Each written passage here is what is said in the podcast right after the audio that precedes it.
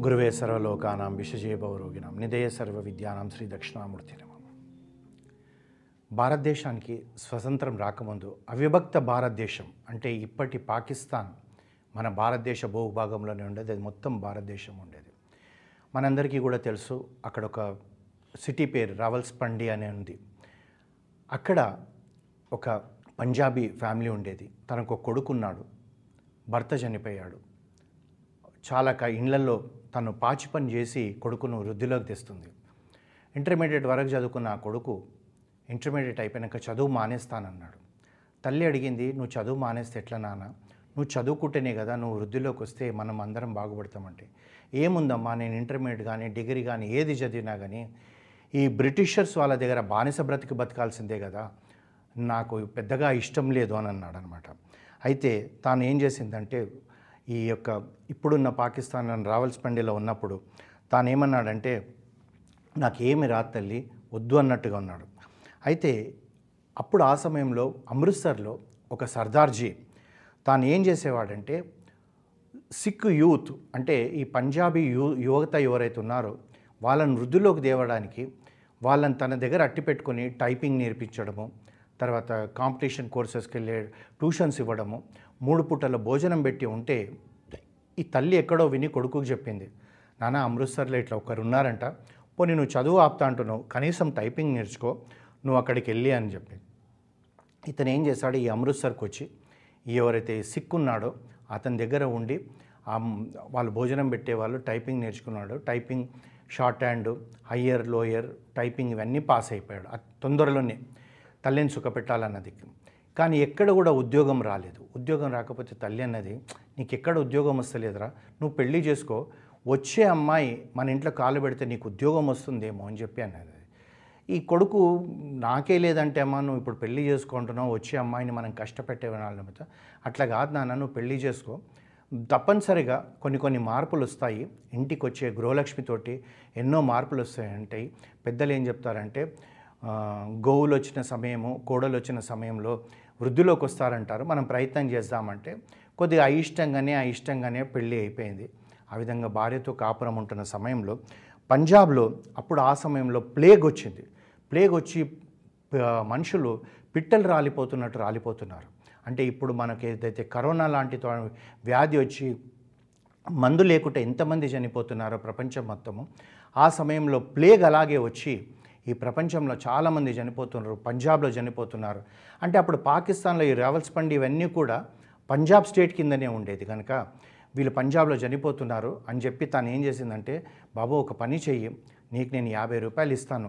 సిమ్లా వెళ్ళిపో సిమ్లాలో ఈ ప్లేగ్ వ్యాధి వస్తలేదంట అనేటప్పటికీ తను కూడా ఎక్కడో కనుక్కుంటే సిమ్లాలో ఎక్కడో టైపిస్ట్ ఉద్యోగం ఉందని తెలిసింది. తాను ఏం చేశాడంటే ఇంకా సరే అని చెప్పి తల్లిని వదిలేసిపోవడం కష్టంగా ఉంది తల్లి ఏమన్నదంటే మీరు వెళ్ళి కొద్దిగా మీరు ఎక్కడన్నా స్థిరపడంగానే నాకు చెప్పు నేను కూడా నీతోటి వస్తాననేటప్పటికీ ఇతను సిమ్లాకు వచ్చాడు ఎక్కడైతే వేకెన్సీ ఉందని అనుకున్నాడో అక్కడికి వెళ్ళేటప్పటికీ ఆ వేకెన్సీ అప్పటికే పూర్తి అయిపోయింది అనేటప్పటికీ చాలా దిగులు పడ్డాడు ఎందుకంటే భార్యను తీసుకొని వచ్చాడు. ఇప్పుడు ఎక్కడ ఉండాలో తెలియదు. ఉద్యోగం వస్తుందని నమ్మకంతో వచ్చాము. అందులోకి టైపిస్ట్ ఉద్యోగం పోతున్నాడు. బ్రిటిషర్స్ టైం కనుక కోట్ వేసుకోవడం టై కట్టుకోవడం ఇవన్నీ ఉంది. తాను అలాగే ఆ- ఆ యొక్క సిమ్లా వీధులలో నడుస్తుంటే సిసిల్ అనే ఒక హోటల్ ఉంది బ్రిటిషర్స్ది. అయితే తాను ఏమనుకున్నాడంటే ఇందులో పోయి ఒక ఉద్యోగం అడుగుదాము. కనీసం వాడు ఉద్యోగం లేదన్నా కానీ అయ్యా నాకు మంచినీళ్ళు అంటే మంచినీళ్ళు ఇస్తాడు తాగుదాం అనుకొని తాను లోపలికి వెళ్ళాడంట వెళ్ళేటప్పటికి ఇతని తను మంచి పర్సనాలిటీ పంజాబీస్ ఎట్లా ఉంటారు మంచి పర్సనాలిటీతో ఉంటారు టై కోట్ ఇవన్నీ వేసుకునేటప్పటికి అతిథి వస్తున్నాడేమో అనుకొని వాళ్ళు రండి రండి అని చెప్పి తీసుకొని వెళ్ళేటప్పటికి అయ్యా నేను అతిథిగా రాలేదు ఇందులో రూమ్ తీసుకోవడానికి రాలేదు. నేను ఇక్కడేమన్నా జాబ్ కొరకు వచ్చానంటే ఏం చదువుకున్నావు? అది ఇది అంటారు. అడిగేటప్పటికి తనని తన క్వాలిఫికేషన్ చెప్పేటప్పటికి ఎందుకో తెలియదు. అప్పుడు అక్కడికి ఏం చక్క వెళ్తున్న ఆ యజమానికి ఇతన్ని చూసేటప్పటికి ఒక మంచి అభిప్రాయం ఏర్పడి పర్చేజెస్లో కోల్ సెక్షన్లో పెట్టారు. ఎందుకంటే ఆ కాలంలో గ్యాస్ ఉండేది కాదు కనుక కట్టెలో బొగ్గులతోటే వీళ్ళు వంటలు చేయడము హీటర్స్ రన్ చేయడం ఇవన్నీ చేసేది కనుక ఆ కోల్ ఇంపార్టెంట్ పర్చేజెస్లో అన్నీ తను అక్కడ పెట్టారు. పెట్టి ఏం చేశారంటే వివాహం అయిందంటే కూడా ఆ హోటల్ వెనుకనే ఒక క్వార్టర్స్ కూడా ఇచ్చారు. అప్పుడు అతని జీతం ఎంత అంటే యాభై రూపాయల జీతం. ఎంతో సంతోషపడిపోయాడు. ఎంతో నిజాయితీగా పని చేస్తున్నప్పుడు ఒక రోజు ఏమైందంటే ఆ మేనేజర్ పిలిచాడంట. పిలిచి ఇప్పుడు మనం చెప్పుకుంటున్న అతనికి అతని పేరు ఏమంటే మోహన్ సింగ్ ఓబరాయ్ అతని పేరు. ఈ మేనేజర్ ఏం చేశాడంటే ఓబరాయ్ ఇదిరావు అని పిలిచాడనమాట. పిలిచి ఏమడిగాడంటే అచ్చా ఆప్కు షార్ట్ అండ్ ఆతానా అన్నాడు. అనేటప్పటికీ ఆతా సాప్ అన్నాడు. అంటే రూమ్ నెంబర్ చౌదామే జావ్. అక్కడ ఒక వ్యక్తి ఉన్నాడు ఆయనకి ఇంపార్టెంట్గా ఇప్పుడు షార్ట్ హ్యాండ్ చే ఉండాలంట అని చెప్పానంట షార్ట్ హ్యాండ్ అవసరం ఉంది టైపింగ్ చేయాలనేటప్పటికి ఇతను ఆ రూమ్ నెంబర్ ఫోర్టీన్లోకి పోయేటప్పటికి ఆ వ్యక్తి ఏదో డిక్టేషన్ చేశాడు.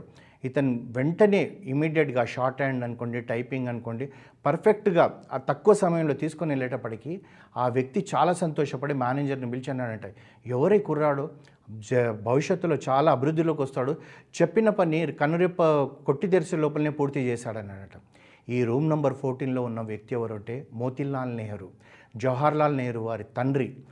కానీ ఈ మోతిలాల్ నెహ్రూకు తెలియదు ఈ టైప్ చేసిన వ్యక్తి భవిష్యత్తులో పార్లమెంట్లో నా కొడుకుతో పాటు కూర్చుంటాడని కూడా తెలియదు. అనేటప్పటికీ వాళ్ళంతా సంతోషపడ్డారు. మోతిలాల్ నెహ్రూ ఈ హోటల్లో హోటల్ స్టాఫ్ గురించి మెచ్చుకునేటప్పటికీ హోటల్ మేనేజ్మెంట్ కూడా సంతోషపడిపోయింది. అయితే ఈ విధంగా ఈ ఓబరాయ్ ఇంత వర్క్ చేస్తుంటే ఇతను వారి వర్క్ ఎంత అంటే తను ఎప్పుడు కూడా హానెస్ట్గా ఉండేవాడు. ఇప్పుడు ఆ కోల్ సెక్షన్లో డబ్బు తినొచ్చు రూపాయి ముట్టుకునేవాడు కాదు. నిజాయితీగా ఉన్నప్పుడు ఏమైందంటే ఈ కొత్త మేనేజర్ ఏం చేశాడంటే తాను అందులోకించి వెళ్ళిపోతూ ఢిల్లీలో ఒక తను అతను ఒక కొత్త హోటల్ స్టార్ట్ చేశాడు. క్లర్క్ అని చెప్పేసి. C L E R K clerk hotels అని ఫేమస్ ఉండేది. ఎర్మాస్ క్లర్క్ అని చెప్పేసి అతను హోటల్ స్టార్ట్ చేస్తూ ఈ ఓబ్రాయ్కి ఏం చెప్పాడంటే ఓబ్రాయ్ నువ్వు ఇక్కడ నువ్వు చాలా నీతి నిజాయితీగా ఉన్నావు. నీలాంటి వ్యక్తి నాకు అవసరం. నేను నీకు పార్ట్నర్షిప్ ఇస్తాను. నా హోటల్లో జాయిన్గా అన్నాడట. అనేటప్పటికీ ఇతను అప్పుడు ఆ నిర్ణయం మళ్ళీ జీవితాన్ని మలుపు తిరుగుతుందని చెప్పి ఇతని పెట్టుబడి నూట యాభై రూపాయలు. ఈ నైన్టీన్ థర్టీ ఫోర్లో క్లర్క్ స్టార్టెడ్. మళ్ళీ ఇంకొకటి ఈ క్లర్క్ ఏం చేశాడు? సిమ్లాలో ఒక క్లర్క్ హోటల్ స్టార్ట్ చేశాడు. చేసి ఏమన్నాడంటే ఢిల్లీలో మనం కొద్దిగా ఎస్టాబ్లిష్ అయ్యాము. నువ్వు ఈ సిమ్లాకి పోయి ఈ హోటల్ను బాగా అభివృద్ధిలోకి తీసుకురా. నీ పార్ట్నర్షిప్తో పాటు నువ్వు మేనేజర్గా కూడా ఉండు. నీకు రెండు సంపద వస్తుందన్నాడు. అనేటప్పటికీ ఓబ్రాయ్ సంతోషంగా అక్కడికి వెళ్ళిపోయాడు. వెళ్ళిపోయి అక్కడ తను తను ఏం చేశాడంటే అందులో పెట్టుబడి పెట్టడానికి లోన్స్ తీసుకున్నాడు. భార్య సొమ్ములు కూడా అమ్మేశాడు. అయితే అక్కడే తన జీవితం యొక్క మళ్ళీ ఒక మరపు. పంతొమ్మిది వందల ముప్పై ఏడులో కలకటాలో తా ఏమైపోయిందంటే కలరా వచ్చింది. ఈ క్లర్క్ ఏం చేశాడంటే తాను బ్రిటిష్కి వెళ్ళిపోయేటప్పుడు ఇతనికి ఈ రెండు ఆ హోటల్స్ ఆఫర్ చేసేసాడు. ఏది? ఢిల్లీలోది ఇది ఇచ్చేసేటప్పటికి తను లోన్స్ తీసుకొని భార్య సొమ్ములు అమ్మి ఆ పెట్టుబడి కింద అతనికి డబ్బులు ఇచ్చేసి రెండు హోటల్స్ తన సొంతం చేసుకున్నాక తాను ఏం చేశాడంటే కలకటాలో అప్పుడు పంతొమ్మిది వందల ముప్పై ఏడులో బాగా కలరా వచ్చి చాలామంది అక్కడ ఒక బ్రిటిష్ వాళ్ళ కొరకే ఒకటి హోటల్ ఉండేది. ఆ హోటల్ పేరు హోటల్ గ్రాండ్. అందరు బ్రిటిషర్స్ అందులోనే ఉండేవారు. ఈ కలరా వచ్చిన వాళ్ళందరూ కూడా ఆ హోటల్లో చనిపోతే అందరికీ ఏమైపోయిందంటే ఇది దయ్యాల కుంప లాంటిది అని చెప్పినట్టుగా అయిపోయింది. అయిపోతే ఈ ఓబ్రా ఏం చేశాడంటే ఆ హోటల్ను కొనుక్కోవాలి. ఎందుకంటే బ్రహ్మాండమైన స్ట్రక్చర్ కెల్కటా లాంటి ప్లేస్లో ఉండాలన్న అభిప్రాయంతో ఏం చేశాడంటే తాను ఆ ఓనర్కు ఓనర్ అడ్వర్టైజ్మెంట్ ఇచ్చాడు. పదివేలు నెలకు రెంట్ గ్రాండ్ హోటల్ నేను లీజ్కి ఇస్తానని ఇతను పోయి ఆ బిల్డింగ్ అంతా చూసినాక నిజంగా కూడా దీన్ని అభివృద్ధిలోకి చేయవచ్చు అని చెప్పేసి తాను ఏం చేశాడంటే నేను ఈ హోటల్ తీసుకుంటాను నీకు ఎట్లాగో కస్టమర్ లేడు ఏడు వేలకు లీజుకి ఇస్తానంటాడు. అనేటప్పటికీ వాడేమనుకున్నాడు ఇది ఇప్పటికే దయ్యాల కొంపాని కలకటాలో ప్రొపగండా అయిపోయింది దీంట్లో ఎవరు దిగరు వీడేదో ఏడు వేలు ఇస్తా అంటున్నాడు సంతోషంగా తీసుకుందామని చెప్పి అతనికి ఆఫర్ చేసేటప్పటికి ఓబురాయ్ టైమింగ్ అనుకోండి ఆ యొక్క ప్రోడక్ట్ అనుకోండి దాన్ని అంతా రెనోవేట్ చేసి రెడీ చేసి పెట్టిన సమయంలో రెండవ ప్రపంచ యుద్ధం వచ్చింది. సెకండ్ వరల్డ్ వార్ రాగానే బ్రిటిష్ సైన్యానికి ఉండడానికి హోటల్స్ తక్కువ పడిపోతే ఆ కాలంలో ఇతను ఏం చేశాడంటే ఆ హోటల్ వాళ్ళకి ఇచ్చాడు అంటే ఆ సమయంలో ఆ రెంటు ఇదంతా వచ్చేటప్పటికి ఇతనికి ప్రాఫిట్స్ పెరిగిపోయినాయి. ఆ హోటల్ రెనోవేట్ కావడము ఇదంతా కూడా బ్రిటిషర్స్కు తెలిసేటప్పటికి ఏం చేశారంటే బ్రిటిషర్స్ నైన్టీన్ ఫార్టీ వన్లో ఇతనికి రాయ్ బహదూర్ అని చెప్పేసి ఒక బిరుదు కూడా ఇచ్చారు. అంటే మనకు పద్మశ్రీ పద్మభూషణ్ ఎట్లాగో బ్రిటిషర్స్ ఆ ఆ సమయంలో ఇచ్చేవాళ్ళు. ఈ విధంగా ఉంటున్న సమయంలో ఏంటంటే ఆ తర్వాత ఓబరాయ్ అక్కడే కాకుండా బాంబే ఢిల్లీ రాజస్థాన్ ప్రతి ప్లేస్లో కూడా పెద్ద పెద్ద ప్యాలెసెస్ను తీసుకోవడము దాన్ని హోటల్ కింద కన్వర్ట్ చేయడము ఈ విధంగా చేస్తే ఏమైందంటే ప్రపంచంలో ఏ హోటల్లో అయినా కానీ వేకెన్సీ ఉంటుందేమో ఇయర్ మొత్తానికి తీసుకుంటే వాళ్ళు ఏం చెప్తారంటే ఎయిటీ పర్సెంట్ ఆక్యుపెన్సీ ఉందండి మా హోటల్లో నైంటీ పర్సెంట్ ఉందా అంటారు. ఓబరాయ్ హోటల్లో ఈ రోజు కూడా హండ్రెడ్ పర్సెంట్ ఆక్యుపెన్సీ ఉండడానికి కారణం ఏంటంటే తాను అక్కడ తీసుకునే ఫర్నిచర్ దగ్గర నుంచి ఇంటీరియర్స్ ఏ మాదిరిగా ఉండాలి? ఏ విధంగా ప్రజెంటేషన్ చేయాలి? వచ్చిన అతిథికి ఏ విధంగా గౌరవించాలి? ఇవన్నీ కూడా చాలా శ్రద్ధగా తాను తన స్టాఫ్కు నేర్పించి ఆ విధంగా ఉండేవాడు. భార్య పిల్లల్ని తీసుకొని ఫారిన్ కంట్రీస్కి వెళ్తే ఆ వెళ్ళిన తర్వాత ఆ యొక్క పారిస్కి వెళ్ళారనుకోండి పారిస్లో అన్నిటికన్నా గొప్ప హోటల్ ఏదో తెలుసుకొని అందులో ఉండి ఏం చేసేవాడంటే భార్యా పిల్లల్ని టూర్ టూర్కు పంపించేవాడు చూసి రండి మీరు సిటీ అని. తాను మాత్రము ఆ బాత్రూమ్స్ అనుకోండి కారిడార్స్ అనుకోండి ఆ యొక్క ఫర్నిషింగ్ అనుకోండి సోఫాస్ అనుకోండి ఏ విధంగా డెకరేట్ చేశారు ఇవే స్టడీ చేసి తాను దానికన్నా ఎక్కువ గొప్పగా ఈ తను ఆ, ఒబరాయి హోటల్స్లలో ఇంప్లిమెంట్ చేసేవాడు. అంతేకాకుండా ఒకసారి ఏమైందంటే అసోసియేట్ హోటల్స్ అనే బ్రిటిషర్స్ టైంలో చాలా పెద్ద కంపెనీ పెద్ద కంపెనీ పెద్ద హోటల్స్ ఉన్నది. అయితే ఒకరోజు వాళ్ళ బోర్డ్ మీటింగ్ అవుతుంటే ఒక ట్రంక్ పెట్ట పట్టుకొని పోయాడు. పట్టుకొని పోయి ఏం చేశాడంటే తాను ఆ బోర్డ్ రూమ్లోకి వెళ్ళేటప్పటికి వాళ్ళందరూ ఇంగ్లీషర్స్ వాళ్ళందరూ అబ్జెక్ట్ చేశారంట నువ్వు రావడం ఏంటిది మా దగ్గర అని. అప్పుడు చెప్పాడంట మీ హోటల్స్లలో హయ్యెస్ట్ షేర్ హోల్డర్ను నేనే ఈ రోజు నుంచి నేను దీన్ని మేనేజ్ చేయబోతున్నాను. అంతేకాకుండా ఇప్పుడు మీరు షేర్స్ మీరు ఇప్పుడే మీ షేర్స్ అమ్మేసేయండి. ఏ రేట్ అంటే ఆ రేట్ అని చెప్పి ఆ ట్రంక్ పెట్టి ఓపెన్ చేసి డబ్బు రెడీ పెట్టి వాళ్ళకి ఇచ్చేసి అసోసియేట్ హోటల్స్ని అంతా కూడా టేక్ ఓవర్ చేసుకున్నాడు.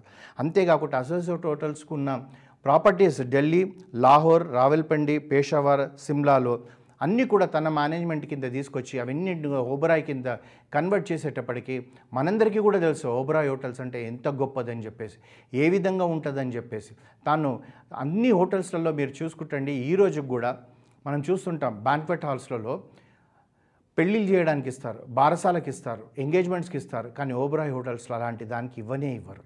హోటల్ అనేది ఒక అతిథి మా దగ్గరకు వస్తే తాను సంతోషంగా ఉండాలి. అక్కడ గుంపు గుంపు అంతా కూడా లొల్లి పెడుతుంటే అల్లరి చేస్తుంటే వాళ్ళు సంతోషంలో కేరింతలు కొడుతుంటే మా అతిథికి డిస్టర్బెన్స్ అవుతుందని చెప్పేసి అట్లాంటి ఏవి కూడా ఇవ్వకుండా ఒక ప్రిన్సిపల్ మీద ఆ రోజు నుంచి ఈ రోజు వరకు కూడా ఉంది. అంతేకాకుండా అంటే పంతొమ్మిది వందల యాభై రెండులో నేను ఇంతకుముందు చెప్పినట్టుగా ప్రపంచం మొత్తం టూర్ చేసి అన్ని హోటల్స్ను చెక్ చేసి అన్నిటికన్నా నాది బెస్ట్ ఉండాలంటే ఏ విధంగా ఉండాలని అవిటిని బెంచ్ మార్క్ పెట్టుకొని అవిటికన్నా కూడా తాను గొప్పగా ఎదిగి ఓబరాయ్ హోటల్ చైన్స్ అనేది ప్రపంచ ప్రఖ్యాతిగాంచిన బ్రాండ్ అయిపోయింది ఈరోజు అంతేకాకుండా తనకు ఒక కళ ఉండేది. బాంబేలో టాటా వాళ్ళది టాటాకు కూడా హోటల్స్ ఉండేది. ఆ టాటాకు ఇరవై అంతస్తుల హోటల్ ఉంది. తను ఎప్పుడు అనుకునేవాడంట టాటా లాంటి కంపెనీతోటి నేను బెంచ్ మార్క్ పెట్టగాలి వాళ్ళ కన్నాగా నేను ఎదగాలి అని చెప్పి.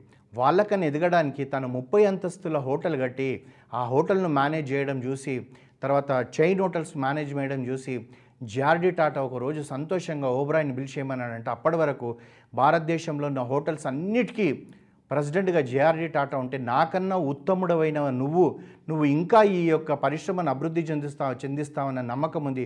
ఈ రోజు నుంచి భారతదేశం హోటల్ అసోసియేషన్కు ప్రెసిడెంట్గా నువ్వు ఉండని చెప్పి ఓబ్రాయిని ఓబ్రాయ్ని తాను సెలెక్ట్ చేసి పెట్టాడంట. ఆ విధంగా అంతేకాకుండా ఓబ్రాయ్ యొక్క గొప్పతనం ఏంటంటే భారతదేశంలో మొట్టమొదటి ఫైవ్ స్టార్ హోటల్ ఓబ్రాయే స్టార్ట్ చేశాడు ఢిల్లీలో.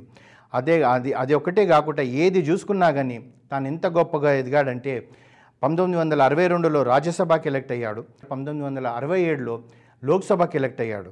అంతేకాకుండా ఈ రోజుకి చూసుకుంటే ముప్పై ఆరు స్టార్ హోటల్స్ రిసార్ట్స్ క్రూస్ ప్రపంచంలో మీరు ఏది చూసుకున్నా ఓబ్రాయ్ బ్రాండ్ అంటే అంత గొప్పది. కానీ ఒక్క నిమిషం మనం ఆలోచించండి. ఎక్కడ తన తల్లి ఎదుటి ఇంట్లలో పాచి పని చేస్తున్న ఆ తల్లి ఇంటర్మీడియట్లో ఆగిపోయిన ఈ పిల్లవాడు అవకాశాన్ని ఎట్లా అందిపుచ్చుకున్నాడు? కారణం ఏంటంటే నీతి నిజాయితీతో ఉండడం. ఎప్పుడైతే ఇక సిమ్లాలో ఆ కోల్ పర్చేసింగ్ సెక్షన్లో ఉండి కేజీకి ఒక రూపాయి తీసుకుంటే డబ్బు గల్లవాడు అయ్యేవాడేమో కానీ ఓబరాయ్ పేరు ఎవరికి గుర్తుండేదే కాదు. నీతి నిజాయితీతో ఉండి ఇన్ని హోటల్స్ కానీ ఇన్ వేల మందికి ఉద్యోగ అవకాశాలు కల్పించాడు కనుకనే ఓబ్రాయ్ పేరు అనేది ఈరోజు ఒక బ్రాండ్ అయింది. ఓబ్రాయ్ హోటల్ అనేటప్పటికీ ఆ హోటల్లో స్టే చేస్తున్నట్టే గర్వంగా ఫీల్ అయ్యే కారణం ఏంటంటే ఇప్పుడు ప్రతి హోటల్లో అదే మంచం ఉంటుండొచ్చు అదే ఒక దుప్పటి ఉంటుండొచ్చు అదే ఒక ఫుడ్ ఉంటుండొచ్చు. కానీ ఓబ్రాయ్ హోటల్కు ఇంకో హోటల్కు తేడా ఏంటిదంటే అందులో ఉండే ఆ శాంటిటీ అనుకోండి అందులో ఉండే ఆత్మ సంకల్పం అనుకోండి అందులో ఉండే ఒక విజన్ అనుకోండి ఆ హోటల్స్ యొక్క గొప్పతనం ఆ విధంగా పెంచిన మౌన్ సింగ్ ఓబ్రాయిని మనం ఎంత కీర్తించినా తక్కువే.